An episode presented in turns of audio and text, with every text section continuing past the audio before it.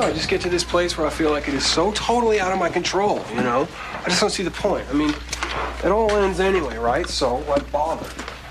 I mean, I get up every day. All I see is the end of the day. And I just, uh, I'm not into doing anything at all. I, I could use some help with that.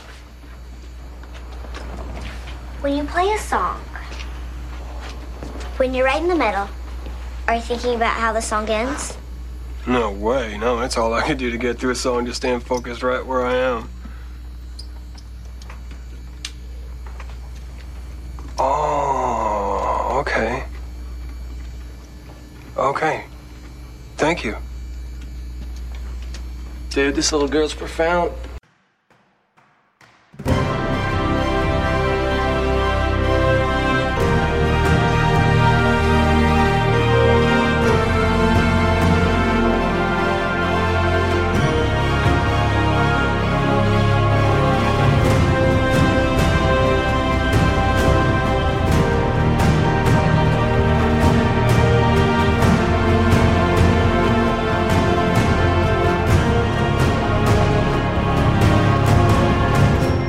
Combat Nummer 904, Re, Re C3. Hallo und herzlichen Glückwunsch zum 904. Combat, den ich nicht wirklich irgendwo an einem einzelnen Tag aufgenommen habe, sondern der da äh, dank der Kraft der Aufzeichnungen aus äh, drei Vorträgen vom Chaos Communication äh, Remote Congress Experience von 2021 besteht. Welche davon ihr jetzt äh, genau auf und in die Ohren verabreicht bekommt, das ist Teil 3. Ein Vortrag mit dem Titel Einblicke in das netzpolitische Nähkästchen einer Abgeordneten, Inside Bundestag, äh, wo nämlich Anke Domscheit-Berg als äh, Abgeordneter bei den Linken in äh, eine Stunde sieben und ein bisschen was gequetscht äh, Einblicke in die Bundestagsinnereien verteilt. Und was es dann danach auf und in die Ohren gibt, das erzähle ich euch dann danach. Viel Spaß mit dem Vortrag. Hallo und herzlich willkommen auf der Bühne der Chaoszone, hier zugeschaltet aus dem Verstehbahnhof in Fürstenberg an der Havel im Norden Brandenburgs. Bei uns wird gleich äh, Anke, Anke Domscheit-Berg, zu Gast sein, die uns Inside Bundestag erzählt, also ein Blick auf die netzpolitische Arbeit im Bundestag, digitalpolitische Höhepunkte und Fails aus den letzten vier Jahren und die uns ein bisschen darüber informieren möchte, wie das von innen aussieht, was wir alle ja sehr rege von draußen auch beobachten. Und ich freue mich ganz besonders, denn Anke gehört ja neben ihrer politischen Arbeit auch hier zum Team. Also von daher, ich weiß ungefähr, was kommt und ich denke, das wird ganz spannend. Also viel Spaß dabei und wir treffen uns dann gleich für die QA-Session hinterher noch. Bis denn. Ja, vielen Dank ähm, für die kleine Vorstellung. Ich würde gleich zu Beginn ähm, weil man dann einfach besser weiß, wo man so herkommt, auch noch ein bisschen was zu mir selber sagen. Ähm, ich habe selber einen netzaktivistischen Hintergrund, bin eigentlich Publizistin gewesen die letzten Jahre vor dem Bundestag. Ich bin seit 2017 im Bundestag und habe ähm, viele Jahre vorher auch im Bereich der IT zugebracht. Gehöre also zu der Handvoll PolitikerInnen im Bundestag, die mit digital auch schon einiges zu tun hatten. Ich war inzwischen vier Jahre da. Das ist jetzt meine zweite Legislatur. Die erste war eine ziemlich lange, steile und anstrengende Lernkurve. Und ähm, ich habe die verbracht als netzpolitische Sprecherin der Linksfraktion. Und man hat natürlich viele Aufgaben. Es gibt also gefühlt unendlich viele Gremien, die irgendwie Mitglieder haben müssen und auf die man sich verteilt.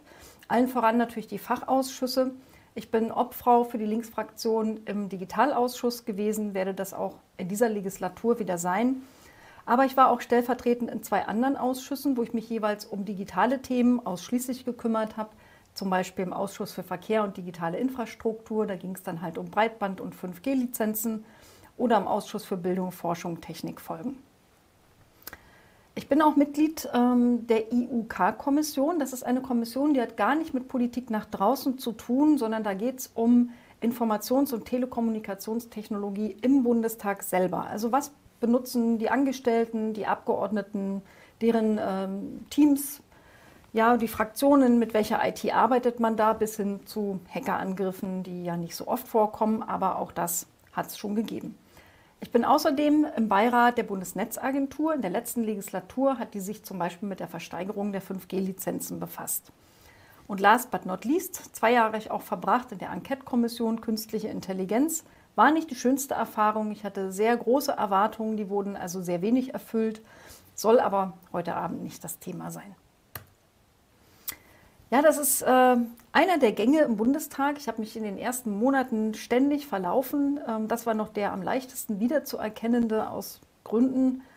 Ähm, kurz zusammengefasst kommt einem der Bundestag erstmal wahnsinnig ineffizient vor, unglaublich analog, sehr unübersichtlich. Und es hat noch ein paar andere etwas äh, lästige Rahmenbedingungen, dass man zum Beispiel im Plenum logischerweise nicht essen darf, kleineres Problem, aber man darf nicht mal Wasser trinken, man darf auch keine Laptops da aufklappen und irgendwelche Steckdosen zum Geräteladen gibt es auch nicht. Das ist ein Problem, weil man da unter Umständen auch sehr, sehr lange sitzt. Wir haben also Tagesordnungen gehabt, die bis nachts um vier oder bis um fünf gingen. Einmal, der Rekord war, morgens um neun fängt ja das Plenum an, dass das Plenum des Vortages eine Tagesordnung hatte, die bis 8.55 Uhr am nächsten Tag ging. Ähm, in der Praxis war es dann doch ein bisschen kürzer, weil da manche Reden zu Protokoll gegeben werden, aber so sollten Debatten natürlich eigentlich nicht sein. Ich musste mich auch erstmal wieder an Faxgeräte gewöhnen. Ich glaube, es gibt über 1600 Faxgeräte bei den Abgeordneten und ihren MitarbeiterInnen. Ähm, man muss ständig faxen für alles Mögliche. Erst vor kurzem wurde zum Beispiel das System zum Stellen schriftlicher Fragen auf ein elektronisches umgestellt. Das ist also wirklich erst ein paar Wochen alt. Selbst WLAN gab es nicht von Anfang an. Das habe ich also noch miterlebt, wie das WLAN in den Bundestag eingezogen ist. Und das sind schon Dinge, wenn man so von draußen kommt, die sind ziemlich gewöhnungsbedürftig. Ja, jetzt äh, ist die Linke bekanntlich nicht an der Regierung. Sie war es nicht und ist es auch jetzt nicht. Das heißt, ich mache Politik als Oppositionspolitikerin und ähm, da macht man natürlich andere Dinge, als wenn man jetzt einer, in einer Regierungsfraktion ist. Man hat als wichtigste Aufgabe, die Regierung zu kontrollieren. Das haben eigentlich alle Abgeordneten, aber ähm, es ist jetzt wenig überraschend, dass die Abgeordneten der jeweiligen Regierungskoalition ein bisschen weniger scharf die Regierung kontrollieren als die der jeweiligen Opposition. Und im Moment äh, gehöre ich ja auch der einzigen linken Oppositionspartei im Bundestag an. Das macht es nochmal besonders spannend für die nächsten vier Jahre. Meine Aufgabe sehe ich auch darin, Transparenz herzustellen, also darüber, wie kommen bestimmte Entscheidungen zustande, ähm, wie tickt eigentlich das Parlament, wer hat da auf was wie Einfluss genommen. Da kann man natürlich nicht alles mitbekommen, aber das, was man mitbekommt, das möchte ich auch gerne nachvollziehbar machen für die Außenwelt.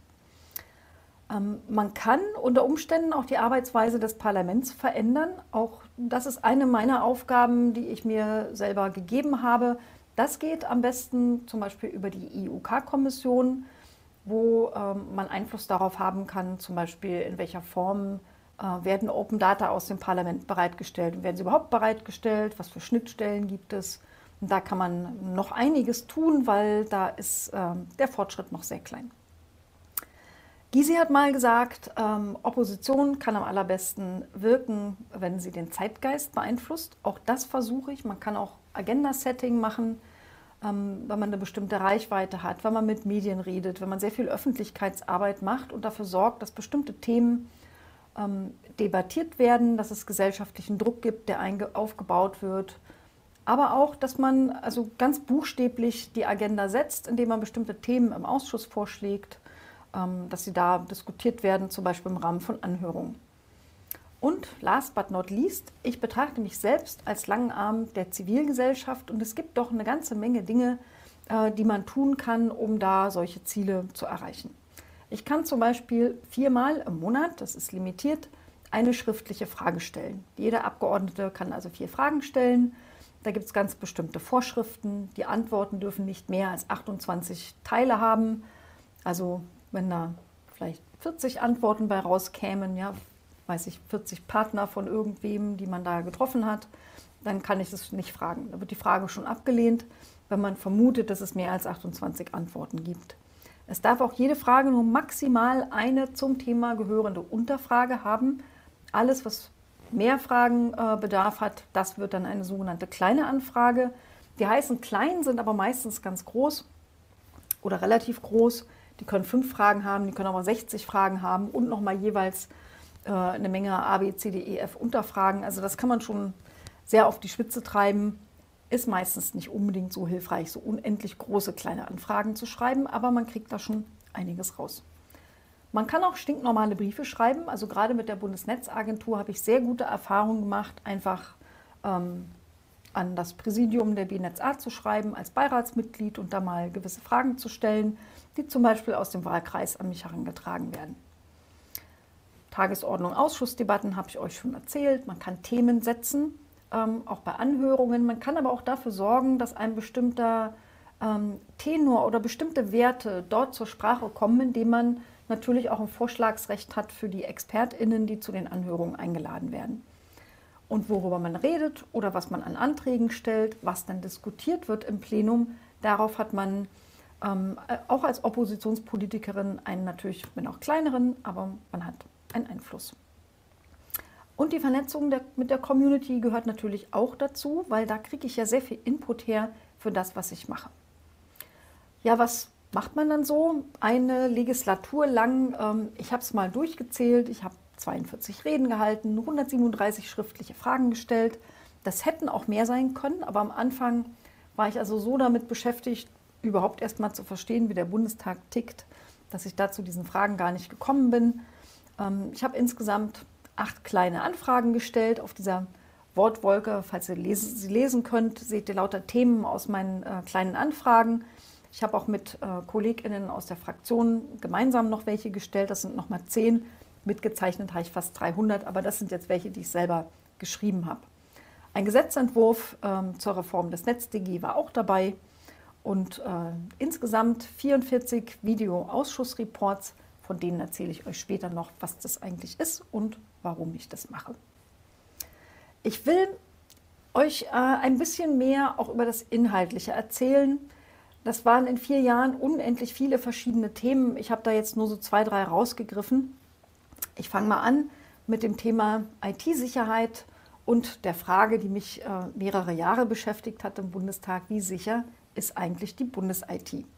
Und das betrifft natürlich Fragen der Hardware, der Software, ganz besonders aber auch der Kompetenz im Bereich IT-Sicherheit. Und dann hat mich natürlich auch interessiert, wie ist es denn ähm, mit dem Thema IT-Sicherheit mit der Sicht nach draußen? Also nicht nur die Bundes-IT, sondern was macht der Bund für IT-Sicherheit für alle anderen da draußen auch? Ich habe da zum Beispiel eine schriftliche Frage gestellt und äh, im Jahre 2020 war das und zusammengefasst würde ich mal sagen, das Ergebnis war, der Bund selber ist ein IT-Sicherheitsrisiko und zwar ein ganz ordentliches. Er hat äh, offensichtlich nicht genug Kompetenz. Es sind viel zu wenig Stellen in den meisten Bundesministerien und deren nachgeordneter Behörden äh, überhaupt vorhanden. Und die Stellen, die es gibt, die sind auch noch äh, zu einem viel zu großen Anteil unbesetzt, als käme es nicht so drauf an. Mir ist schon klar, dass die schwer zu besetzen sind und es gibt auch jede Menge Gründe dafür. Zum Beispiel gibt es ja einen Fachkräftemangel und wenn man dann besonders schlecht bezahlt und wenn man dann zum Beispiel nur nach formalen Qualifikationen geht und nicht danach, was einer kann, sondern nur, wofür man irgendwelche Prüfungen mit bestimmten Abschlüssen äh, gemacht hat, dann wird es halt echt schwerer am Markt, gute IT-Sicherheitsfachkräfte zu finden.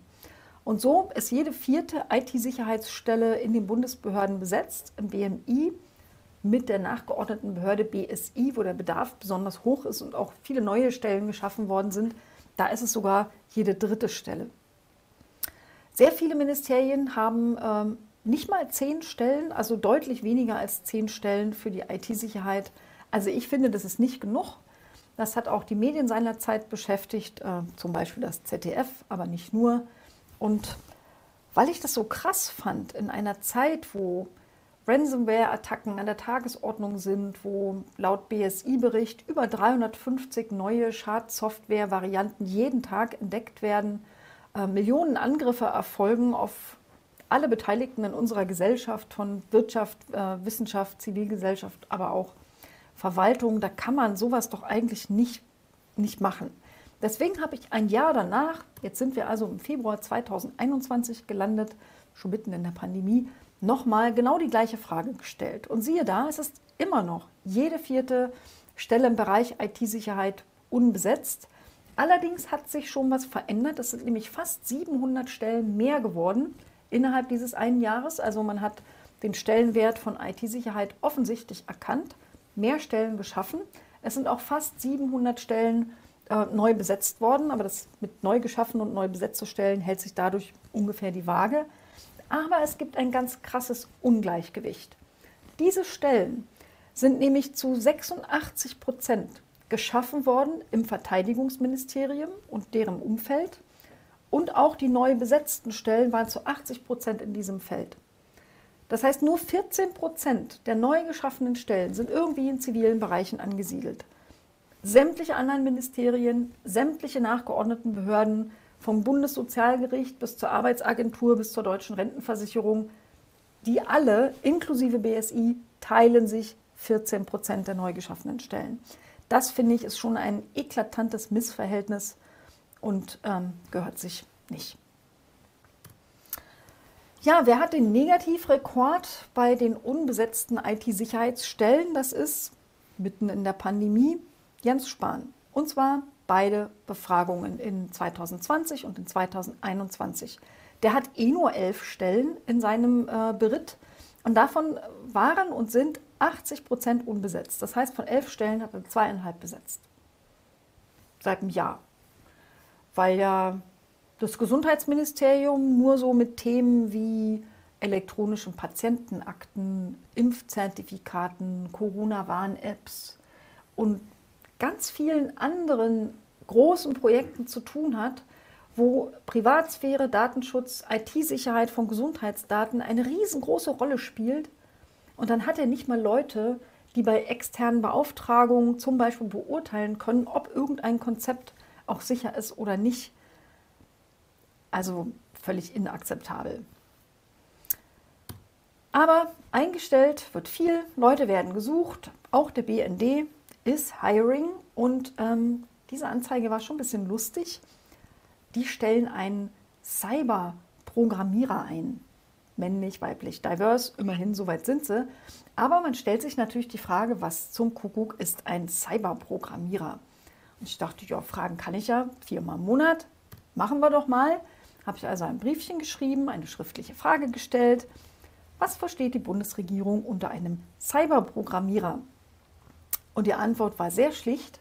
Ich habe sie mal hier vergrößert, nämlich Aufgabenschwerpunkte und das Anforderungsprofil eines Cyberprogrammierers können Sie der Ihnen vorliegenden Stellenausschreibung entnehmen. Hm. Also viel schlauer ist man da jetzt nicht geworden. Cyber, Cyber, Cyber, das macht allerdings noch keine Digitalisierung. Ja, wie sicher ist denn die Hardware des Bundes? Ähm, man erinnert sich, in der letzten Legislatur gab es auch die extrem verbreiteten Hardware-Lücken Spectra und Meltdown. Deswegen dachte ich, fragen wir doch mal nach.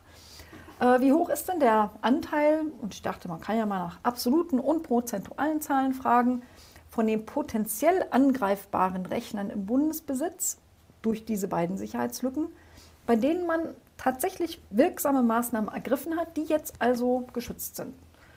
Und man kann ja mal eine Frage versuchen. Habe gesagt, bitte aufschlüsseln nach Bundesministerien inklusive der jeweils nachgeordneten Behörden. Da kam also eine sehr typische komische Antwort, aber so sind die Antworten meistens. Die beantworten einfach nicht das, was man fragt. Sie lassen es einfach weg. Selbst wenn man sich beschwert, man kriegt da nicht mehr Detail. Also wir wissen jetzt immerhin, 100% der Rechner des BSI, die sind sicher. Ja, man kann spekulieren, warum die anderen weggelassen worden sind. Also Chief Information Security Officers scheint es nicht zu geben. Ähm, das kann man auch aus anderen Sachen schließen. Mit meinem Kollegen Viktor Perli habe ich nämlich auch mal eine kleine Anfrage gestellt, in der wir unter anderem abgefragt haben, was haben die denn so für Server und seit wann gibt es da Wartungen. Und da stellte sich heraus, dass einige Bundesbehörden noch mit WinServer 2003, die Anfrage und die Antwort waren 2019, arbeiten und dass dafür der erweiterte Support schon 2015 eingestellt worden ist. Aber das war noch nicht das Schlimmste. Es waren tatsächlich angegeben worden, dass sie also zum Beispiel Debian 3.1 ähm, noch benutzen, wo das letzte Sicherheitsupdate zum Zeitpunkt der Antwort schon über zehn Jahre her war. Also das muss man erst mal hinkriegen. Da wundert mich, man sich dann im Prinzip über gar nichts mehr. Man erfährt aber noch äh, mehr Dinge, wo man so sagen könnte, es könnte einen beunruhigen, wenn man über sowas nachdenkt. Ich meine, es ist ja Regierung, sind Behörden, sind große Behörden, die unsere aller Daten an irgendeiner Stelle verwalten, wenn man dann weiß, äh, es gibt praktisch nirgendwo so eine Art richtiges professionelles Lifecycle-Management für Software, dass die also wissen, wann ist denn keine Wartung mehr da, wann gibt es keine Sicherheitsupdates mehr, wie muss ich rechtzeitig für Ersatz sorgen, gibt es da einfach nicht.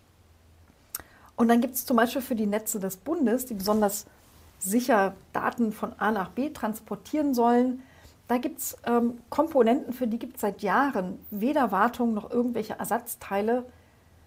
Das kann man nicht machen. Also eigentlich.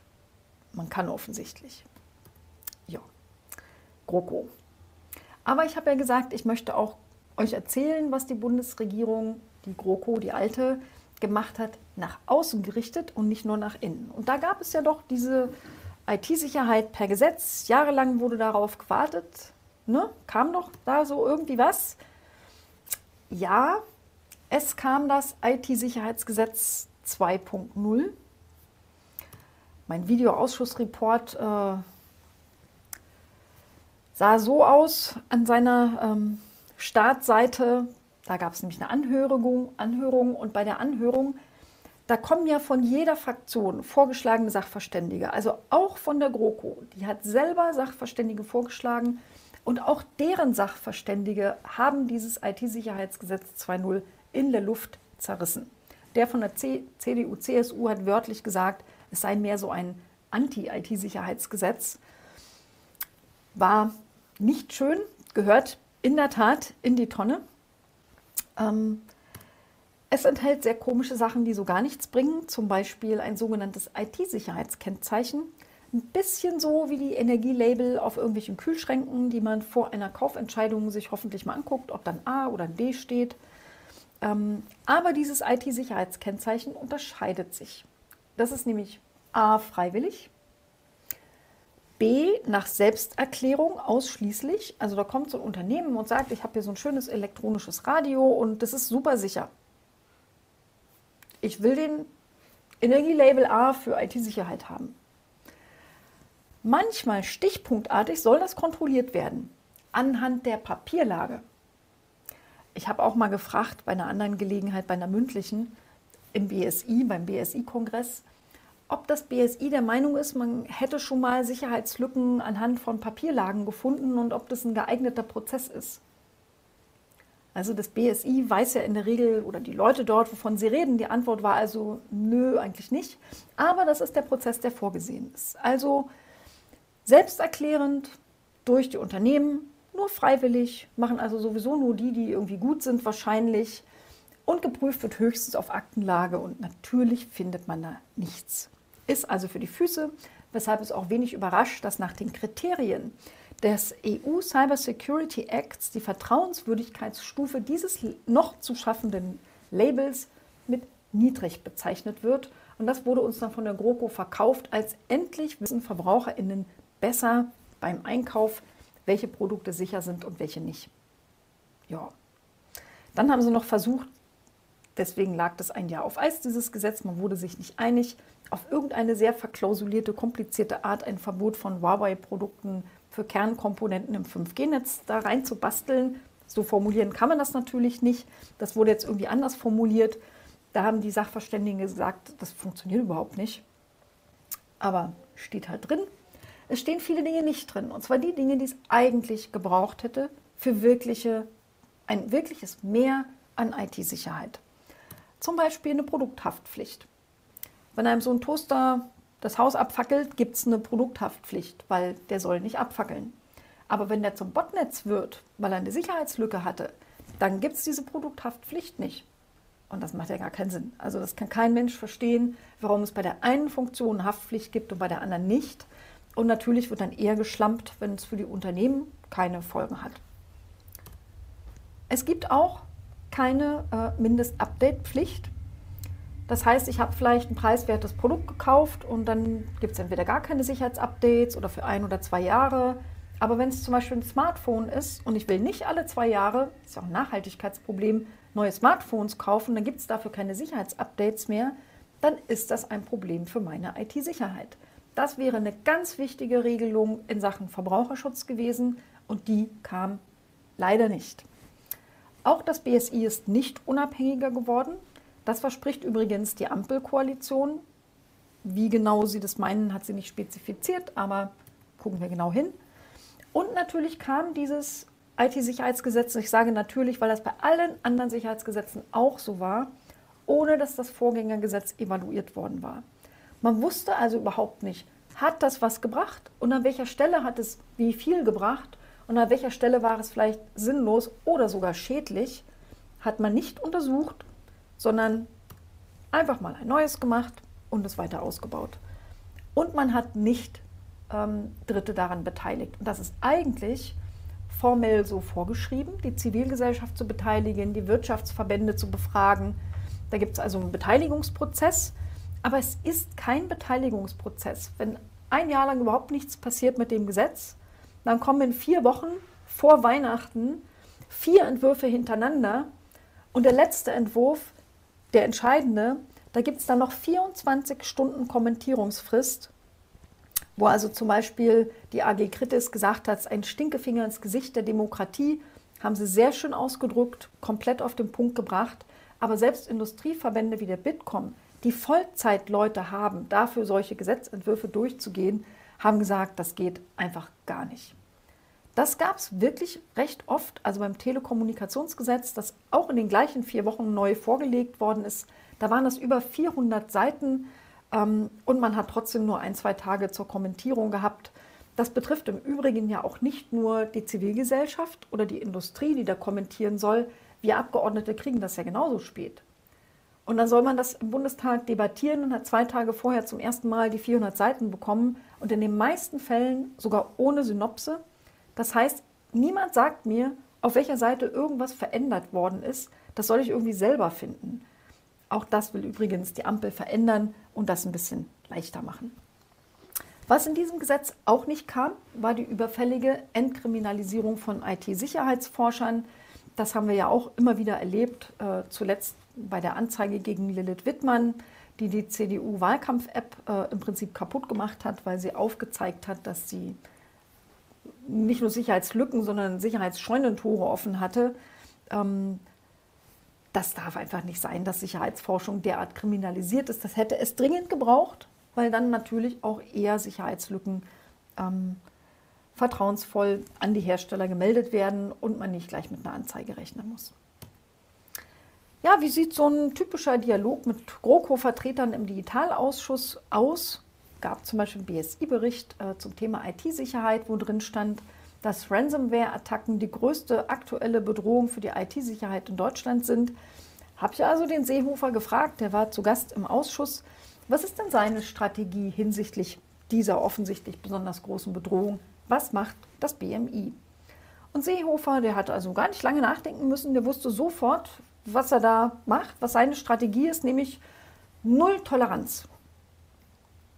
Ja, das hat dabei Geflüchteten an der Grenze auch mal gesagt. Aber was zur Hölle? Was soll denn Null-Toleranz sein als Strategie gegen Ransomware-Attacken? Wenn dann irgendeiner irgendwo in Thailand sitzt und hat er so, ein, so eine Ransomware-Attacke aus der Ferne gestartet, ja, was denn dann mit Null-Toleranz? Und wie schützt es irgendjemanden? Wie ändert das irgendwas? Also manchmal weiß man überhaupt nicht mehr, was man darauf antworten soll. Und ich sitze da wirklich im Ausschuss exakt so und kann nur noch facepalmen. Ja, ein zweites Beispiel.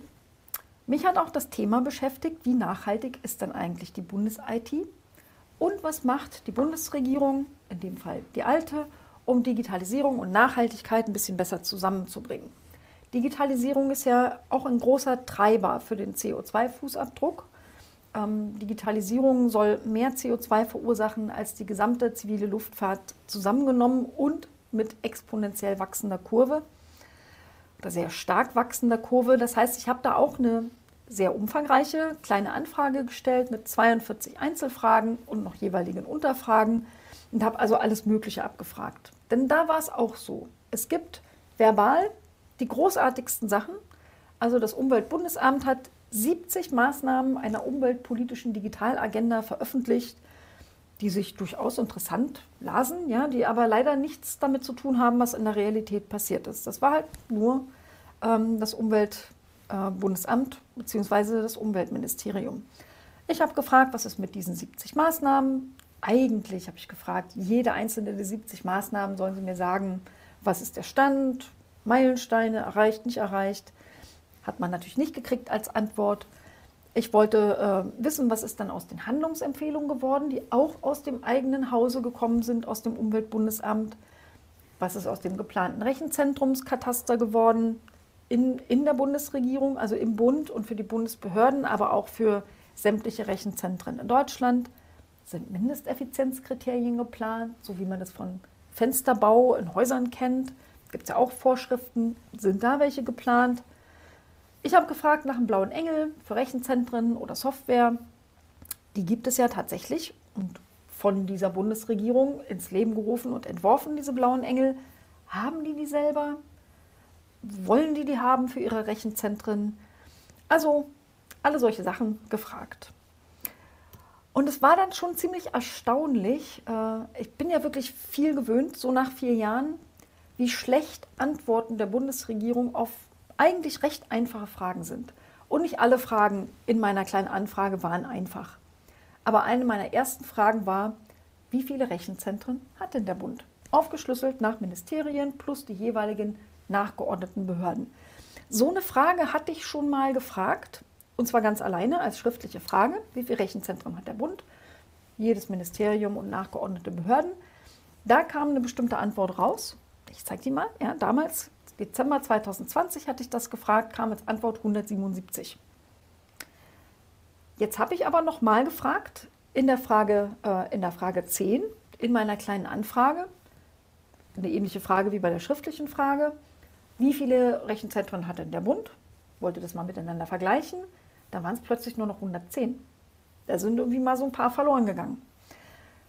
Ich habe dann aber ganz viele Fragen gefragt, die ins Detail gingen zum Beispiel für alle diese Rechenzentren, habe jedes Mal dabei geschrieben, die in Frage 10 in der Antwort erwähnten Rechenzentren. Haben die klimaschädliche Kältemittel? Wenn ja, welche? Benutzen sie erneuerbare Energien? Wenn ja, wie viel? Erfüllen sie Kriterien des blauen Engels? Wenn ja, welche? Etc. etc. Da müssten also die gleichen 110 drin sein, waren aber nur noch 107. Könnte man denken, okay, dann haben sie jetzt drei weggelassen. Haben sie aber nicht. Also ein paar haben sie doppelt genannt, ja, das merkt man natürlich auch, wenn man durchliest. Aber es waren gar nicht die gleichen. Also wenn man da genau reingeguckt hat, hat man zum Beispiel festgestellt, das Bundesinnenministerium hatte 2020 bei meiner einzelnen schriftlichen Frage noch 85 Rechenzentren für sich selber angegeben. In der Frage 10 meiner kleinen Anfrage 2021 waren es 14. Und in dieser Tabelle, wo ich die Details für diese 14 abgefragt hatte, da gab es gar keine mehr vom BMI die waren weg. Oder die wissen darüber nichts. Keine Ahnung, stand ja nicht dabei. Das BMWI, da war es genau andersrum. Das hatte vor einem Jahr noch zwölf Rechenzentren. Bei Frage 10 waren es zehn Rechenzentren. In der Tabelle waren es plötzlich 27. Irgendwo sind da 17 Rechenzentren neu entstanden von Frage 10 zu Frage 12. Keine Ahnung, wie die das machen, aber ich habe spaßeshalber mal für jedes Ministerium in dieser gleichen Anfrage, Antwort auf die Anfrage, die jeweils niedrigste Anzahl genommen und die jeweils höchste und kann daher sagen, die Bundesregierung hat irgendwas zwischen 77 und 140 Rechenzentren. Sie weiß es halt nicht so genau. Und das Bundesverteidigungsministerium übrigens, ich habe nämlich auch gefragt, wie hat sich das denn entwickelt, die fünf Jahre in der Vergangenheit und die fünf Jahre in der Zukunft, was ist da der Plan? Das Verteidigungsministerium konnte die Daten nur für das aktuelle Jahr nennen, weil sie wissen nicht, wie viele Rechenzentren sie 2020 hatten oder 2019. Und sie wissen auch nicht, wie viele es nächstes Jahr sein werden. Keine Ahnung. Verteidigungsministerium, da plant man nicht.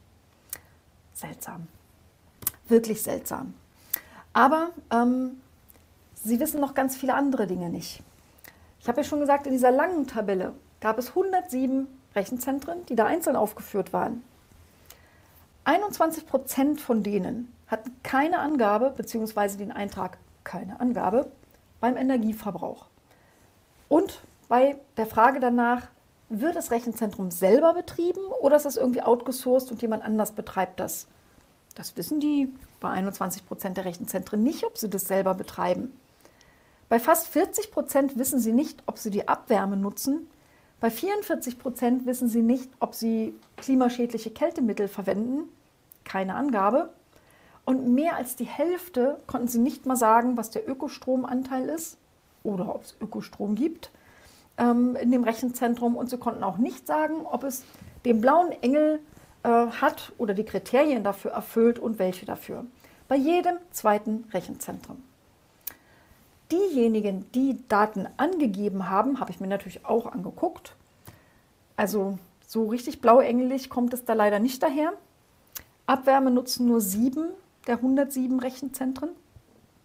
Also bei einem Teil wissen wir es ja nicht, weil da stand keine Angabe, sind wahrscheinlich aber nicht die supersten Rechenzentren, würde ich mal so aus dem Bauchraum raus vermuten. 48 von den 107 benutzen klimaschädliche Kältemittel. Das haben sie selber so angegeben. Ich habe gefragt, nutzen sie klimaschädliche? Man halt ja die Antwort. 28 nur von 107 haben 100% erneuerbare Energie und kein einziges erfüllt die Kriterien des Blauen Engels für Rechenzentren, obwohl diese Bundesregierung sich diesen Blauen Engel selber ausgedacht hat. Also das ist schon äh, eine gewisse Leistung. Ja, und dann habe ich natürlich auch gefragt, plant die Bundesregierung Mindesteffizienzkriterien für Rechenzentren? Und diese Antwort war auch wieder richtig typisch. Da stehen nämlich so Sachen drin wie Rechenzentren sind sehr komplexe Systeme. Ja, klar. Und dann so ein schöner Satz, ja, auch war die marktgetriebene Technikentwicklung bei der Rechenleistung von Servern bisher so dynamisch, mhm, dass hier eine Regulierung keinen Mehrwert gebracht hätte. Also man will keine Mindesteffizienzkriterien, hätte man auch schreiben können, ähm, aber bringt halt keinen Mehrwert, glaubte die GroKo. Aber wir erinnern uns an das freiwillige Sicherheitskennzeichen. Man will ein freiwilliges Energielabel für Rechenzentren entwickeln das wird, glaube ich, das Klima nicht retten. Ja, transparent, ähm, da komme ich gerade zu einem ganz anderen Thema, ist die Politik übrigens äh, nicht sehr. Ganz am Anfang habe ich ja schon gesagt, meine Aufgabe ist auch, Transparenz herzustellen darüber, wie das Parlament eigentlich tickt. Deswegen habe ich zum Beispiel ganz am Anfang und dann immer wieder Anträge gestellt darauf, dass Ausschussarbeit öffentlich wird. Sie wurden regelmäßig abgelehnt, bis auf Anhörungen. Da wird es dann äh, in der Regel, zumindest beim Digitalausschuss war das so, ähm, auf öffentlich gestellt. Aber öffentlich heißt, man kann da reingehen, wenn gerade keine Pandemie ist. Und das heißt, es gibt einen Livestream, man kann das also von außen verfolgen. Livestream heißt aber nicht Livestream. Es gibt nämlich nur zwei oder drei parallele Livestream-Möglichkeiten im ganzen Bundestag und sehr oft sehr viel mehr Veranstaltungen gleichzeitig, also Anhörungen, mehr als zwei oder drei. Das heißt, du hast dann Dienstag den Livestream und Donnerstag wird er erst ausgestrahlt. Also, dass man dann so Feedback von irgendwelchen BürgerInnen lesen kann, dass man dann gleich reinträgt in die Anhörung, während sie noch läuft, geht dann leider nicht. Ja, und wenn zum Beispiel äh, so Ausschüsse geschlossen sind und man da ganz viele Dinge bespricht, dann interessiert es ja vielleicht da draußen auch irgendjemanden, hätte ich mir jedenfalls gedacht. Deswegen versuche ich, wenn möglich, auch immer mal was live zu twittern, aber vor allem ähm, mache ich sogenannte Videoausschussreports, dass ich nach jedem Digitalausschuss ähm, mir die Zeit genommen habe, da einfach mal aus diesem Ausschuss heraus zu berichten. Ich habe jetzt mal ein paar Deckblätter von diesen Videos mitgebracht. Da geht es also mal um das schon vorgestellte IT-Sicherheitsgesetz, es geht um Staatstrojaner oder um Microtargeting, um, um Cookies. Also die sind je nachdem so zwischen 6 und 15 Minuten lang und eigentlich äh, ein ganz guter Einblick in diese Ausschussarbeit.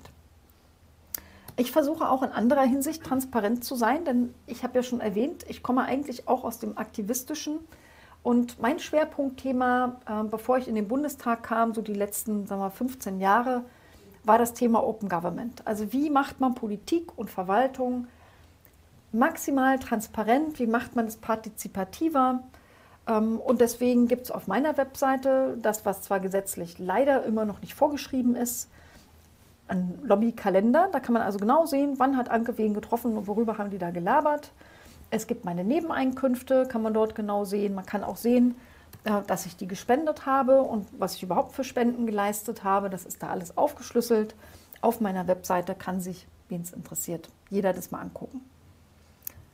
Ja, alleine arbeiten kann man eigentlich gar nicht richtig in der Politik. Also jedenfalls nicht, wenn man es ernsthaft machen möchte, als, auch als Volksvertreterin, so als solche begreife ich mich. Ähm, aber ich, ich brauche eigentlich auch die Community. Also ich bin nicht nur für euch da, sondern ihr seid ja Gott sei Dank auch für mich da und für meine Arbeit äh, im Bundestag. Ich habe zum Beispiel äh, x-mal aus dem Umfeld des CCC Sachverständige eingeladen ähm, zu Anhörungen, die mir da weiterhelfen konnten, die mir auch Briefings gegeben haben zu allen möglichen Themen von Corona-Warn-App über IT-Sicherheit, äh, über dieses Cookie-Thema, über das Recht auf schnelles Internet.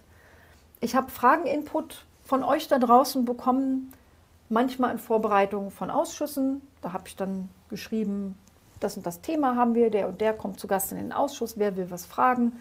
Habe die Fragen dann reingetragen, zeige ich euch auch gleich noch ein Beispiel. Oder ich habe für schriftliche Fragen ähm, Vorschläge bekommen, Wünsche bekommen. Von der Sensor-Community zum Beispiel ähm, wollte man gerne wissen, was mit bestimmten Umweltdaten passiert. Habe ich gern für die erfragt. Gilt auch für euch, wenn ihr also irgendwelche coole Ideen für digitalpolitische schriftliche Fragen oder andere für Themen auch im Ausschuss habt, schreibt mir die einfach. Kontaktdaten kommen dann ganz am Ende. Auch bei kleinen Anfragen habe ich entweder Ideen bekommen oder bin mit einigen aus der Community diese Fragen auch durchgegangen, um sie schlicht professionell und besser zu machen. Und manchmal brauchte ich auch einfach Input als Hintergrundgespräch. Wenn man ein Interview plötzlich hat für ein Thema, wo man nicht so richtig tief drin ist, wo man Papiere bekommt, die man auch nicht ganz versteht, wo man dringend fachliche, tiefe Expertise braucht. Und man will es ja nicht oberflächlich machen, sondern gut. Und da war es extrem hilfreich, dass beim Onlinezugangsgesetz zum Beispiel Lilith Wittmann mir geholfen hat. Der Martin Schiersig mir bei allen Fragen der Telematik, Impfzertifikate, E-Health geholfen hat. Bianca Kastel konnte mir alles erzählen zur Digitalisierung in Gesundheitsämtern. Ihren großartigen Vortrag habt ihr wahrscheinlich am Tag 1 hoffentlich alle gehört. Ähm, zur Luca-App war es ein ganzes Team. Der Honkhase, der hat mir bei Cyber Security geholfen und so könnte ich jetzt noch eine endlose Liste mit Namen vorlesen. Würde ich ja vielleicht langweilen irgendwann, aber vielen Dank an alle. Ohne euch wäre das gar nicht gegangen. Hier mal ein kleines Beispiel. Ich habe da also Anfang 2021 mal getwittert, dass im Digitalausschuss der Präsident ähm, des Katastrophen, ähm, des Bundesamtes für Bevölkerungsschutz und Katastrophenhilfe zu Gast ist. Und was könnte man denen denn so fragen? Hauptsächlich sollte es um die Nina-App gehen und um den im Jahr zuvor äh, ziemlich in die Hose gegangenen Warntag. Und da gab es also etliche Fragen von einigen Leuten da draußen. Was ist eigentlich mit dem Thema Cell Broadcast? Wann kommt das endlich? Und die EU hat ja mit EU Alert äh, eine Vorgabe gemacht, da muss bis zum Sommer 2022, also bald im nächsten Jahr, ein Cell-Broadcast-ähnlicher Dienst umgesetzt sein. Es ist nichts dergleichen in Sicht. Was ging da eigentlich schief bei dem Warntag und was hat das für Konsequenzen und was ist eigentlich, wenn viel Strom, Strom ausfällt und übers Mobilfunknetz solche normalen Sachen nicht mehr passieren können? Habe ich alles gefragt äh, in diesem Ausschuss und wir haben wirklich interessante Dinge dort erfahren. Zum Beispiel ging das schief, weil Bund und Länder die Prozesse untereinander nicht abgestimmt hatten. Eigentlich war der Plan, dass der Bund da ganz alleine auf einen bestimmten Knopf drückt und dann die ganzen Warnnachrichten an alle rausgehen. Aber die Länder haben auch alle auf Knöpfe gedrückt und die jeweiligen Katastrophenkreisämter haben auch auf Knöpfe gedrückt und dann gab es leider ein heilloses Durcheinander. Das System war überlastet. Google und Apple, die ja die Handysysteme bereitstellen, denen hat keiner vorher Bescheid gesagt und die haben gedacht, huch, Millionen von Meldungen, das ist bestimmt irgendein Spam und haben das schön gedrosselt. Ist blöd, wenn es eine Katastrophenmeldung ist, wo es auf Zeit ankommt. Und dann stellte sich leider auch bei der Gelegenheit heraus, dass man dieses System noch nie in einer realen Testumgebung getestet hatte. Noch nie. Und das war ähm, im Januar. Der Warntag war im Sommer des Jahres davor. Man hat uns gesagt, man ist jetzt im Januar, halbes Jahr danach, dabei, eine solche Testumgebung zu entwickeln. Das dauert aber noch bis Ende 2021, also noch zwölf Monate, bis sie fertig ist. Da habe ich schon gedacht, das ist aber komisch, weil im September soll doch schon der nächste Warntag sein. Das ist ja immer noch nicht getestet. Aber der kam ja auch gar nicht. Jetzt wisst ihr auch warum. Der wurde nämlich kurzfristig vor dem September 2021 abgesagt. War im Januar schon klar. Geht ja gar nicht. Wenn ihr mehr darüber wissen wollt, solche Sachen sind zum Beispiel alle drin in meinem Videoausschussreport vom 1. Februar 2021. Also so eine interne kann man erfahren. Dann kam ja das Hochwasser in Ahrweiler, halbes Jahr später. Hätte man auch gern die ein oder andere Katastrophenwarnung gerne schneller gehabt. Deswegen dachte ich es doch eine gute Idee, mal nachzufragen, was denn eigentlich jetzt aus diesem Cell-Broadcast geworden ist. Da hatten sie mir nämlich im Januar im Ausschuss gesagt, das untersuchen sie gerade. Aber die Telekom-Unternehmen, die sagen, das ist alles teuer und 40 Millionen Euro und ob das geht, man weiß es ja nicht. Da dachte ich, gut, die Untersuchung so ein halbes Jahr später weiß man ja vielleicht jetzt was. Ne? Habe also mal ein Update haben wollen. Die Antwort, ja, wir prüfen das immer noch.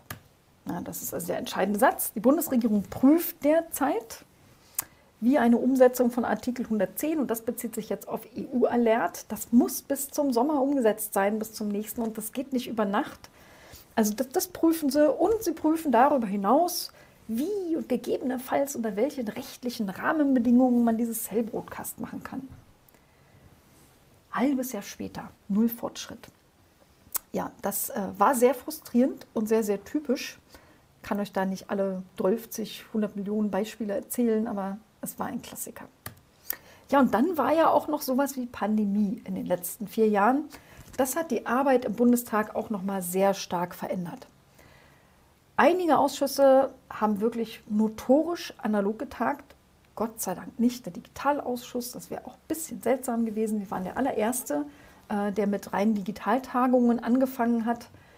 Es gab am Anfang auch kaum Arbeitsmöglichkeiten im Team und auch in den Fraktionen, weil es viel zu wenig Lizenzen für Telefonkonferenzen und Videokonferenzen gab. Ähm, das ist dann wieder ein Thema in der schon erwähnten IUK-Kommission gewesen. Es gibt eine Bundestagscloud, die ist bis heute dysfunktional. Also ich benutze sie trotzdem, weil ohne Cloud ist noch schlechter. Aber gemeinsam kollaborativ daran arbeiten ist, ist manchmal ein bisschen gefährlich, weil Dinge verschwinden und das ist nicht, nicht schön. Ja, und dann hat man natürlich auch mit vielen inkompetenten Leuten zu tun, die in allen möglichen Gremien sitzen, zum Beispiel als Ausschussvorsitzende und dann so digital, ich gar nicht. Ja. Und die entscheiden dann, ob das hybrid ist oder digital oder weiter analog. Manchmal wird es auch ganz lustig, wenn man dann also zum Beispiel eine Videokonferenz erklärt und dann gesagt wird, wenn ihr eine Frage stellen wollt, schreibt sie in den Chat. Und dann so Abgeordnete fragen, was ist denn ein Chat? Ja, was ist ein Chat? Man weiß gar nicht, wo man anfangen soll. Gut, im Digitalausschuss kam das nicht vor, Gott sei Dank. Aber dadurch, dass viele Termine ausgefallen sind, hat man natürlich auch ein bisschen mehr Zeit gehabt, sich im Wahlkreis äh, zu beschäftigen. Das natürlich auch nicht so viel mit irgendwelchen Präsenzveranstaltungen. Aber ich äh, war vor allem aktiv geworden im Verstehbahnhof. Ich sitze übrigens gerade im Verstehbahnhof, im digitalen Klassenzimmer, das wir vor einem Jahr ähm, aufgebaut haben im Keller des Bahnhofs. Und links unten das Foto, wo so Anke mit diesem Vorschlaghammer da an der Wand rummacht, das war genau die Wand im Zimmer hinter mir. Das ist jetzt das Lager dieses Verstehbahnhofs. Jetzt befindet sich hier ein digitales Klassenzimmer. Das ist das Foto gleich rechts daneben. Das ist, seht ihr jetzt nicht, aber es ist das, was ich sehe, wenn ich nach da gucke. Und ansonsten ähm, seht ihr hier ein paar Bilder aus dem Makerspace im Verstehbahnhof, wo wir unter anderem auch CO2-Ampeln für Klassenräume hergestellt haben oder eine temporäre Produktionsstätte auch für Gesichtsvisiere geworden sind. Ja, mit der neuen Legislatur, was kommt da jetzt? Die GroKo ist ja, Gott sei es gedankt, vorbei. Jetzt haben wir Ampel. Meine fachlichen Schwerpunkte werden weiter sein, Digitalisierung und Nachhaltigkeit im Kontext miteinander zu betrachten – aber auch die Verwaltungsdigitalisierung im Bund und was da so über das Onlinezugangsgesetz in der gesamten Bundesregierung, äh, Bundesrepublik passieren soll, weiter zu beobachten. Natürlich weiterhin das Thema IT-Sicherheit, auch das Thema digitale Bildung und, ich habe es schon erwähnt, maschinenlesbares Parlament. Das hätte ich gerne. Ich möchte auch wieder in der IUK-Kommission ähm, tätig sein. Die ist jetzt noch nicht mit den Mitgliedern aufgestellt. Bin dann ganz optimistisch, dass das wieder klappt meine, äh, die Linksfraktion dort zu vertreten. Und natürlich, auch wenn sich im Koalitionsvertrag das ein oder andere digitale Thema bei der Ampel ganz okayisch gelesen hat, in Koalitionsverträgen haben schon viele gute Sachen drin gestanden. Am Ende kommt es darauf an, was man daraus macht. Und das will ich dann erstmal sehen und kritisch begleiten. Ja, damit äh, komme ich zum Schluss. Ein kleiner Parforce-Ritt. Als Fazit kann ich sagen, selbst als Oppositionspolitiker kann man Dinge beeinflussen. Man kann vielleicht nicht äh, Gesetze verabschieden, weil da fehlt noch die Mehrheit. Aber man kann was bewirken. Man kann einen Unterschied machen. Ich kann es natürlich nicht alleine, aber ihr seid ja da. Ihr helft mir dabei mit. Und dafür möchte ich an dieser Stelle auch mal ganz ausdrücklich Danke sagen. Danke für vier Jahre Unterstützung von euch für meine Arbeit, von der ihr hoffentlich auch wieder was habt. Und damit bin ich durch. Hier habt ihr noch ein paar Kontaktmöglichkeiten und ich freue mich jetzt auf eure Fragen. Hallo, da sind wir auch wieder aus dem Studio des Verstehbahnhofs. Jetzt auch live und in Farbe und synchron, hoffentlich. Ähm, der Vortrag war sehr interessant, Anke. Es sind auch relativ viele Fragen schon im Pad. Ich würde mhm. äh, gleich mal einsteigen mit der für mich auch immer offensichtlichsten Frage nach dem Essen und dem Trinken oh und der Frage mhm. danach, naja, man kann sich ja nicht wirklich vorstellen, aber vor allem der Frage danach, wenn nicht ihr als Parlamentarier was daran ändern könnt, wer denn bitte dann? Also in wessen Hand ist denn bitte die, die Abschaffung dieses Umstands und warum ist das noch nicht passiert? Ich wünschte, ich könnte die Frage wirklich richtig gut beantworten. Also es, es, gibt natürlich Antworten darauf. Also eine Antwort ist zuständig ist der Ältestenrat. Der wird natürlich aus Abgeordneten gebildet. Insofern natürlich haben die Abgeordneten das selber in der Hand. Ich glaube, ähm, dass selbst Abgeordnete das völlig okay finden, dass man nicht mal Wasser trinken darf im Plenum, hat damit zu tun, dass die sich einfach zu viele von denen zu lange dran gewöhnt haben und die das normal finden. Es finden alle völlig abwegig, die neu in den Bundestag kommen, die denken so, hä, was? Aber so ein Wolfgang Kubicki zum Beispiel, der auch in der letzten Legislatur schon Vizepräsident war, ähm, der hat sich tierisch aufgeregt, als er im Präsidium saß. Und äh, ich hatte ein, zwei Tage vorher mal wieder darüber getwittert, wie doof ich das fand mit dem Wasserverbot. Da waren auch gerade zwei Abgeordnete umgefallen an jenem Tag äh, vor laufender Kamera sozusagen. Und als ich dann das nächste Mal vor seinen Augen im Plenum erschienen bin, hat er die Debatte unterbrochen, hat mich angesprochen und hat gesagt, diese Abgeordnete Anke Domscheit-Berg möchte aus dem Plenarsaal eine Imbissbude machen. Und ich meine, was willst du da noch sagen? Es ist also völlig abwegig. Ähm, was ich gerade weitergegeben habe an den Ältestenrat ist aber zum Beispiel, es gibt ja nur eine sehr kleine Cafeteria da im, äh, in der Nähe des Plenarsaals und wenn da 600, 700 Leute da sind, das ist so eine Cafeteria, wo 30 Leute essen können, reicht halt einfach nicht. Und da war manchmal um 9.30 Uhr oder um 10.30 Uhr schon kein Brötchen mehr zu kriegen. Also da habe ich jetzt formell hm. eine Beschwerde abgegeben, dass man das im Ältestenrat zum Thema macht, weil also Wasser trinken, ja, du brauchst Flüssigkeit, um dich zu konzentrieren, um nachzudenken. Wenn das um das, das Ziel ist. Also das habe ich mir vorgenommen, in dieser Legislatur zu erreichen. Und da stehen ausnahmsweise die Karten wirklich gut. Also die neue äh, Präsidentin des Bundestages, die Nachfolgerin von Schäuble, Bärbel Baas, die war auch in der Linksfraktion zu Gast. Wir konnten sie befragen und ich habe sie natürlich befragt, wie steht sie denn zu dem Thema Wassertrinken im Bundestag? Und sie hat mir versprochen, ähm, das positiv zu beeinflussen. Auch der parlamentarische Geschäftsführer der Linken hat das versprochen. Das war in der letzten Legislatur leider noch anders. Insofern, Wasser trinken wird vielleicht ähm, eines Tages erlaubt sein und ich werde es noch erleben. Mhm. Na, ich will es auch hoffen, dass, äh, ich will ja noch länger was von dir haben. Äh, es gibt so generell hier ein paar Fragen zur Ampel auch und äh, vielleicht, wo man gemeinsame Bande auch mit äh, der Ampel machen kann als Linkspartei. Äh, vielleicht als Einstieg, Einstiegsfrage, wo sind denn aus deiner Sicht so die digitalpolitischen Unterschiede zwischen Links, Linkspartei, Grüne und der FDP? Und sind die unüberwindbar aus deiner Sicht? Oder ist das nicht was, wo ihr alle gemeinsame Sachen machen müsst, weil ihr die wenigen äh, Sachverständigen seid oder vielleicht sogar gemeinsame Ziele habt da? Also Gemeinsamkeiten und Unterschiede gibt es zu jeder der Ampelparteien und die sind äh, teilweise unterschiedlich. Also mit der SPD gibt es die größten Unterschiede wahrscheinlich im Bereich innere Sicherheit. Äh, da sind nicht alle so drauf wie Saskia Esken, die da eine eher kompatible Position ähm, hat. Es gibt durchaus SPD-PolitikerInnen, die da mehr so Söder-Seehofer-mäßig drauf sind und auch gerne Heckbecken wollen und solche Geschichten. Also das ist da eher das Problem. Äh, mit den Grünen ist man wahrscheinlich beim Thema Nachhaltigkeit besonders kompatibel. Beim Thema Gemeinwohlorientierung wird es bei manchen Grünen schwieriger und bei der FDP ein Riesenproblem. Bei der FDP soll ja alles der Markt regeln und der Markt regelt halt Daseinsvorsorge einfach nicht. Das sehen wir bei Bildung, wir sehen das bei Gesundheit, wir sehen es aber auch beim Glasfaserausbau und beim Ausbau des Mobilfunknetzes. Und da fürchte ich, dass wie bei anderen Themen die FDP einfach auf der Bremse sitzen bleibt.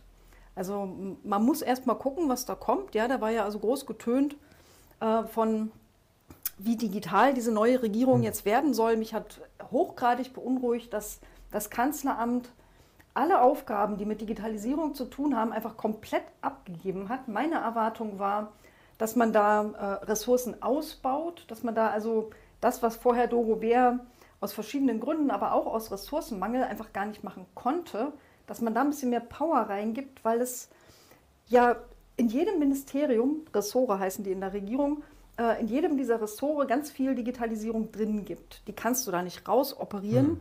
Aber du musst natürlich trotzdem sehen, dass selbst bei der sogenannten Ressorthoheit, mit anderen Worten Fürstentum, Fürstentum, Fürstentum, dass die trotzdem kompatibel miteinander arbeiten bei der Digitalisierung, dass sie gemeinsame Ziele haben, gemeinsame Standards, gemeinsame Prozesse, dass das miteinander funktioniert. Das heißt, du hast viele Projekte, im Moment aber gar kein Programmmanagement. Du hast kein vernünftiges Monitoring, du hast keine gemeinsame Strategie. Hm. Und ähm, da sehe ich nicht, wie sich das jetzt ändern soll in der Ampel. Das war meine erste große Frustration, dass man sich also gegen jede Art ähm, Steuerung irgendwo, wo man auch Richtlinienkompetenz hat im Kanzleramt, dass man sich dagegen entschieden hat. Also das fand ich schon ziemlich doof. Trotzdem sieht es für die Digitalisierung insgesamt, also das, das will ich jetzt auch nicht äh, verschweigen, besser aus als vorher. Also sehr viele Dinge, für die ich sehr, sehr lange gekämpft und gestritten haben, habe, stehen jetzt zumindest im Koalitionsvertrag. Aber ich bin trotzdem noch ein bisschen vorsichtig, denn auch in dem vorhergehenden Koalitionsvertrag und in dem davor und in Koalitionsverträgen vieler Landesregierungen haben schon die schönsten Sachen drin gestanden und gekommen mhm. sind sie dann aber gar nicht oder anders. Also da muss man mal gucken. Ja, jetzt hast du gerade gesagt, äh, die FDP steht vielleicht bei einigen der Themen, die für dich zum Beispiel wichtig wären und wahrscheinlich auch für viele, die hier gerade zuhören, eher auf der Bremse. Die FDP hat jetzt äh, verantwortlich für das Thema Digitalisierung einen neuen Verkehrsminister gemacht, der ja auch der Anwalt der Autofahrer ist. Hast du Hoffnung, dass der vielleicht auch versteht, wie man Gas gibt? Oder ist das, ist das nicht das, was du erwartest? Was hältst du von dem Typen? Also mir war der ja vorher noch überhaupt nicht begegnet. Also in nichts, was irgendwie mit digital zu tun hat, ist äh, der Herr Wissing mir schon mal aufgetaucht. Ich habe den natürlich auch sofort im Internet in äh, der Suchmaschine meines Vertrauens nachgeguckt. Und da stand Finanzpolitik, Steuerpolitik, Geldpolitik, FDP, FDP, FDP-Thema. Und dann gab es noch Landwirtschaftspolitik und es gab Verkehrspolitik. Das sind also schon mal ziemlich viele Themen, die er abdeckt. Digitalisierung ist theoretisch ja überall da drin. Aber er hat es halt einfach nicht als das Thema gehabt. Ähm, ich weiß noch nicht richtig, was ich da zu erwarten habe. Es sind die ersten Signale, die gekommen sind aus der Ampelregierung, nicht die schlechtesten gewesen. Mhm. Also im Bereich Vorratsdatenspeicherung war das, was man in der Praxis jetzt erlebt, sogar besser als das, was im Koalitionsvertrag drin stand. Da stand es noch so wischiwaschi und ich dachte, naja, wenn sie es schon so schreiben, dann bleibt es bei dieser Vorratsdatenspeicherung. Aber der Justizminister hat verkündet, nö, die kommt weg. Also das wäre schon schön, wenn das passiert. Wie das jetzt äh, der Verkehrsminister, der aber das Digitale jetzt im Namen vorangestellt hat, äh, machen wird, muss man sehen. Ein, zwei öffentliche Äußerungen hat er schon gemacht. Da hat er das Digitale sehr stark betont und es hat sich nicht schlecht angehört. Also der soll seine 100 Tage kriegen und dann wollen wir mal sehen. Allerdings beim Breitbandausbau bin ich, das habe ich aber glaube ich schon gesagt, am skeptischsten, weil das ist Daseinsvorsorge. Da glaube ich persönlich an die Kraft des kommunalen, dezentralen Ausbaus. Ich glaube nicht, dass große Konzerne das wuppen, auch nicht mit Superabschreibungen. Das ist so ein Lieblingsding der mhm. FDP. Da gucken wir mal. Jetzt hast du Vorratsdatenspeicherung gesagt. Dazu gab es auch eine Frage. Äh, was hältst du von dieser Idee mit Quick Freeze? Ähm, ist das äh, eine sinnvolle Idee, ein guter Kompromiss? Ähm, ist das Bullshit? Naja, Quick Freeze ist im Prinzip eine, also keine anlasslose Speicherung, sondern eine anlassbezogene Speicherung. Ich habe also eine bestimmte Person aus einem bestimmten Grund zu einem bestimmten Zeitpunkt unter Verdacht und will deshalb sicherheitshalber, ich kann es vielleicht noch nicht beweisen, weil die Ermittlungen laufen vielleicht noch, dafür sorgen, dass die Daten nicht verschwinden, weil die Telekom-Unternehmen und die Kommunikationsunternehmen in der Regel nur wenige Ta Tage bestimmte Daten speichern. Das finde ich durchaus sinnvoll, wenn es anlassbezogen ist. Das ist in Ordnung. Das kann man machen. Das Hauptproblem, das ich immer hatte, war das Anlassbezogene, das mit der allgemeinen Vorratsdatenspeicherung einhergeht. Also wenn das verschwindet, ist schon mal was ähm, wo im Moment die Signale eher noch nicht so gut sind. Aber die Regierung ist ja noch sehr, sehr wenig amtierend gewesen. Das muss man ihr zugutehalten.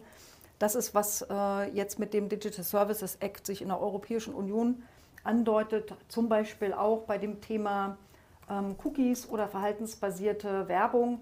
Ich persönlich bin der Überzeugung, ähm, verhaltensbasierte Werbung im Internet ist eine extrem gefährliche Sache für uns alle weil dort unfassbar viele, auch extrem sensible Daten über alle von uns praktisch jederzeit gesammelt werden und wir wissen eigentlich gar nicht, was mit denen passiert.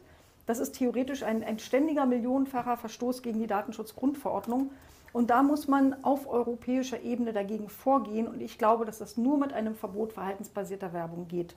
Und da hätte ich gerne, dass unsere Bundesregierung sich auf europäischer Ebene ganz genau dafür einsetzt, mit wehenden Fahnen. Und das sehe ich noch nicht. Hm. Es gibt noch ein paar Fragen so zur allgemeinen äh, Frustrationstoleranz im Bundestag. Auch die Frage danach, wie man eigentlich damit arbeitet, dass es offensichtlich so wenig allgemeine Digitalkompetenz gibt. Hast du Ideen, was du dir da wünschen würdest, wie man mehr deiner Kolleginnen und Kollegen im Bundestag auch fraktionsübergreifend, was ja wichtig ist, fitter macht für Digitalisierung, sie vielleicht für diese Themen auch ein bisschen begeistert? Ähm, wie könnte das digitalpolitische Bewusstsein geschärft werden und was wäre vielleicht auch sinnvolle Lobbyarbeit, die man machen könnte, um darauf hinzuarbeiten? Also Lobbyarbeit wird im Digitalbereich seit einigen Jahren wirklich sehr, sehr gut gemacht. Und also gerade, dass bestimmte Dinge sich im Koalitionsvertrag auch in einem bestimmten Wording wiederfinden, hat auch mit sehr effektiver Lobbyarbeit zu tun. Äh, also mit den Vorschlägen, die da vom CCC gekommen sind. Aber es haben auch andere, ja, die, die F5, äh, der Zusammenschluss der äh, digitalen Grundrechte, Zivilgesellschaftsvereinigungen, das hat auch Impact gehabt. Das haben wir alle Abgeordneten im Wahlkampf bekommen und sollten uns dazu irgendwie verhalten. Und für manche war es vielleicht das erste Mal, dass sie sich mit diesen Themen überhaupt beschäftigt haben. Also hm. das macht schon Sinn. Ähm, und kurz und knackig macht am meisten Sinn, denn was wir sehr, sehr wenig haben als Abgeordnete im Bundestag ist Zeit. Und was wir sehr, sehr viel haben, ist ein Information Overflow. Wir haben also tausende von Seiten Papier, man schafft es überhaupt nicht zu lesen. Und alles, was auf eine Seite passt, hat vielleicht noch eine Chance, angeguckt zu werden von möglichst vielen Leuten. Ähm, ansonsten glaube ich, die effektivste ähm, Aufklärung kann innerhalb der Fraktion selber passieren. Also ich habe zum Beispiel eine ganze Weile in meiner eigenen Fraktion rumgenörgelt, so lange bis ich da mal einen Vortrag über Digitalisierung in der Fraktion halten durfte. Und das brauchen wir eigentlich alle, weil es gibt wirklich, also alle Fraktionen, es gibt zu viele Abgeordnete, die sich sagen, oh, ich bin Landwirtschaftspolitikerin, ich bin Verkehrspolitiker, ich bin dieses oder jenes. Digitalisierung machen ja die Netzpolitiker. So funktioniert es in der digitalen Gesellschaft nicht. Das müssen alle grundsätzlich verstehen. Und dass das nicht so ist, haben wir NetzpolitikerInnen in der letzten Legislatur auch sehr stark gemerkt, weil zwischen uns sehr, sehr oft bei sehr vielen Themen die Differenzen viel, viel, viel kleiner waren als äh, zwischen den jeweiligen Parteien und auch kleiner als möglicherweise in der eigenen Fraktion. Also da konnten vielleicht die Netzpolitiker eine Position haben, die war untereinander kompatibel. Weiß ich, Upload-Filter fanden praktisch alle Netzpolitiker sämtlicher Parteien doof. Aber wenn die eigenen Fraktionen, die, die die Mehrheit bilden und viel mehr Abgeordnete sind, wenn die das nicht raffen und einfach auf so drei Lobbyzeilen reinfallen, die in irgendeine Altindustrie mhm. da in, in den Stift diktiert, dann hast du halt gelitten. Also du brauchst eine am liebsten würde ich sie zwangsverpflichten zu einer Digitalisierungsweiterbildung. Funktioniert ja nicht, Unabhängigkeit des Mandats und so. Deswegen NetzpolitikerInnen äh, aller Länder agitiert in euren Fraktionen und bildet die da jeweils weiter und die Zivilgesellschaft kann auch einen Teil dazu beitragen. Ja. Vielleicht noch drei ganz kurze Fragen jetzt. Wir sind eigentlich schon über der Zeit, aber die würde ich ganz gerne schnell beantwortet haben. Was hältst du von Elektro-Kleinstfahrzeugen und besserer Förderung für sowas? Also sowas wie E-Skateboard, Monowheel, One-Wheel und so weiter. Also glaubst du, es braucht nur E-Autos auf der Straße oder gibt es da noch mehr? Ja, bei Elektromobilität stört mich äh, schon seit einer Weile und das ist, glaube ich, auch im Koalitionsvertrag so, dass man das fokussiert auf Autos. Also das sollte zum Beispiel auch mehr auf Fahrräder sein. Mhm. Ob das jetzt auch noch irgendwelche Skateboards, elektrische, würde ich jetzt, so weit würde ich glaube ich nicht gehen, aber Fahrräder auf jeden Fall. Lastenfahrräder ist total super interessant. Aber ich finde ehrlich gesagt auch, dass Fußgänger eine größere Rolle spielen sollten. Die werden eigentlich auch immer vergessen. Okay, äh, dann äh, ist dir bekannt, ob das Bundesministerium für Gesundheit jetzt weitere IT-Sicherheitsexperten einstellt, wo das Ganze unter anderer Führung ja jetzt vielleicht mehr in die Zukunft blickt oder kurze Antwort, wenn es geht? Also in den äh, letzten Tagen vor Weihnachten hat mich Karl Lauterbach im Plenum angesprochen und äh, hat mich gefragt, ob ich bereit wäre, zusammenzuarbeiten, auch über Parteigrenzen hinweg. Und ich habe natürlich begeistert Ja gesagt. Und ja, wenn es da mal einen Termin mit ihm gibt, ist das bestimmt eines der Dinge, die ich äh, vorschlagen werde, dass man sein eigenes Haus im Bereich IT-Sicherheit besser aufstellt. Gut, und letzte Frage. Du hast gesagt, Bundestagscloud funktioniert alles nicht so gut, Konferenztools fehlen Lizenzen und so. Kannst du ganz kurz sagen, ob was für Software eingesetzt wird? Ist dir das bekannt oder wie funktioniert das überhaupt? Und ändert sich da vielleicht auch langsam was? Oder? Also ähm, die, wie die Telefon, wie die äh, Telefonkonferenzen weiß ich jetzt nicht genau, was für äh, Dienste die da verwenden. Das wird aber eh gerade umgestellt und neu aufgesetzt und es gibt im Moment auch keinen Mangel mehr. Also man hat bei Videokonferenzen haben wir in den Ausschüssen zum Beispiel viel WebEx benutzt. Mhm. Digitalausschuss äh, hat immer WebEx verwendet. Videokonferenzlizenzen gibt es inzwischen auch genug.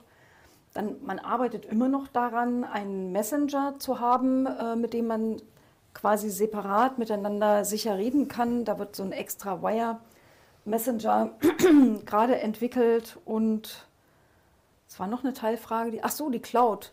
Ähm, ja, die Cloud ist wirklich so schlecht, weil sie ständig das, was man schreibt, äh, wenn man mit anderen zusammenarbeitet, das ist ja der Sinn der Cloud. Also ich schreibe, mache sehr, sehr viel mit meinem Team zusammen in der Cloud und einer updatet was und man sieht es auch, der andere, wenn er so ein Dock auf und zu macht, ist immer das Neue drin.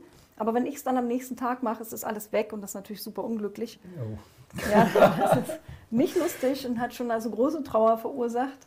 Ähm, aber da ist jetzt auch egal, weil das wird neu umgestellt. Da wird eine neue Cloud. Da hat man mich zum Beispiel gefragt, ob ich einen Tipp habe.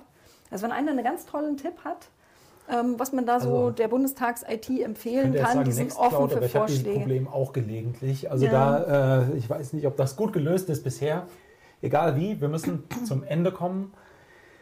War super spannend. Also ich kenne das ja alles schon, aber äh, ich soll auch noch mal ausrichten, ganz, ganz viel Applaus und Liebe aus dem Chat für dich und für deine Arbeit und alles. Das äh, freut mich sehr zu hören. Ähm, ich kriege das ja immer sehr nah dran mit, wie viel Herzblut Anke da reinsteckt. Also von daher auch von mir. Er, er ist leidtragend. Das Gleiche. Nee, so, genau. ich bin aber auch Nutznießer. Also von mhm. dafür, dass du gute Arbeit machst, davon habe ich ja auch was. Und vielleicht in eigener Sache noch ganz kurz, es wurde darauf hingewiesen, dass äh, die Legacy-Webseite von Anke ein abgelaufenes Zertifikat hat. Das habe ich hier Bist zwischenzeitlich, äh, während Anke Antworten gegeben hat, mal repariert. Also ähm, sorry dafür. Herzlichen Dank. Danke auch für euch da draußen. Und äh, ich soll euch noch mitteilen, dass es jetzt im Anschluss hier auf der Bühne in der Chaoszone ein spontanes Zonenchaos mit dem Radio, der Radiocrew das CCC Potsdam gibt. Das sind alles sehr großartige Leute und ich glaube, das wird sehr, sehr gut. Also von daher bleibt einfach dran, zieht euch das rein, habt noch ganz viel Spaß, bleibt alle gesund und danke nochmal, Anke. Ja, ich danke auch und wenn ihr noch irgendeine Frage nicht loswerden wolltet, Anke D. auf Twitter, stellt sie mir einfach oder schreibt mich an. Die Kontakte findet ihr unter ankedomscheidberg.de mit gefixtem Zertifikat. Bis bald. Tschüssi. Macht's gut.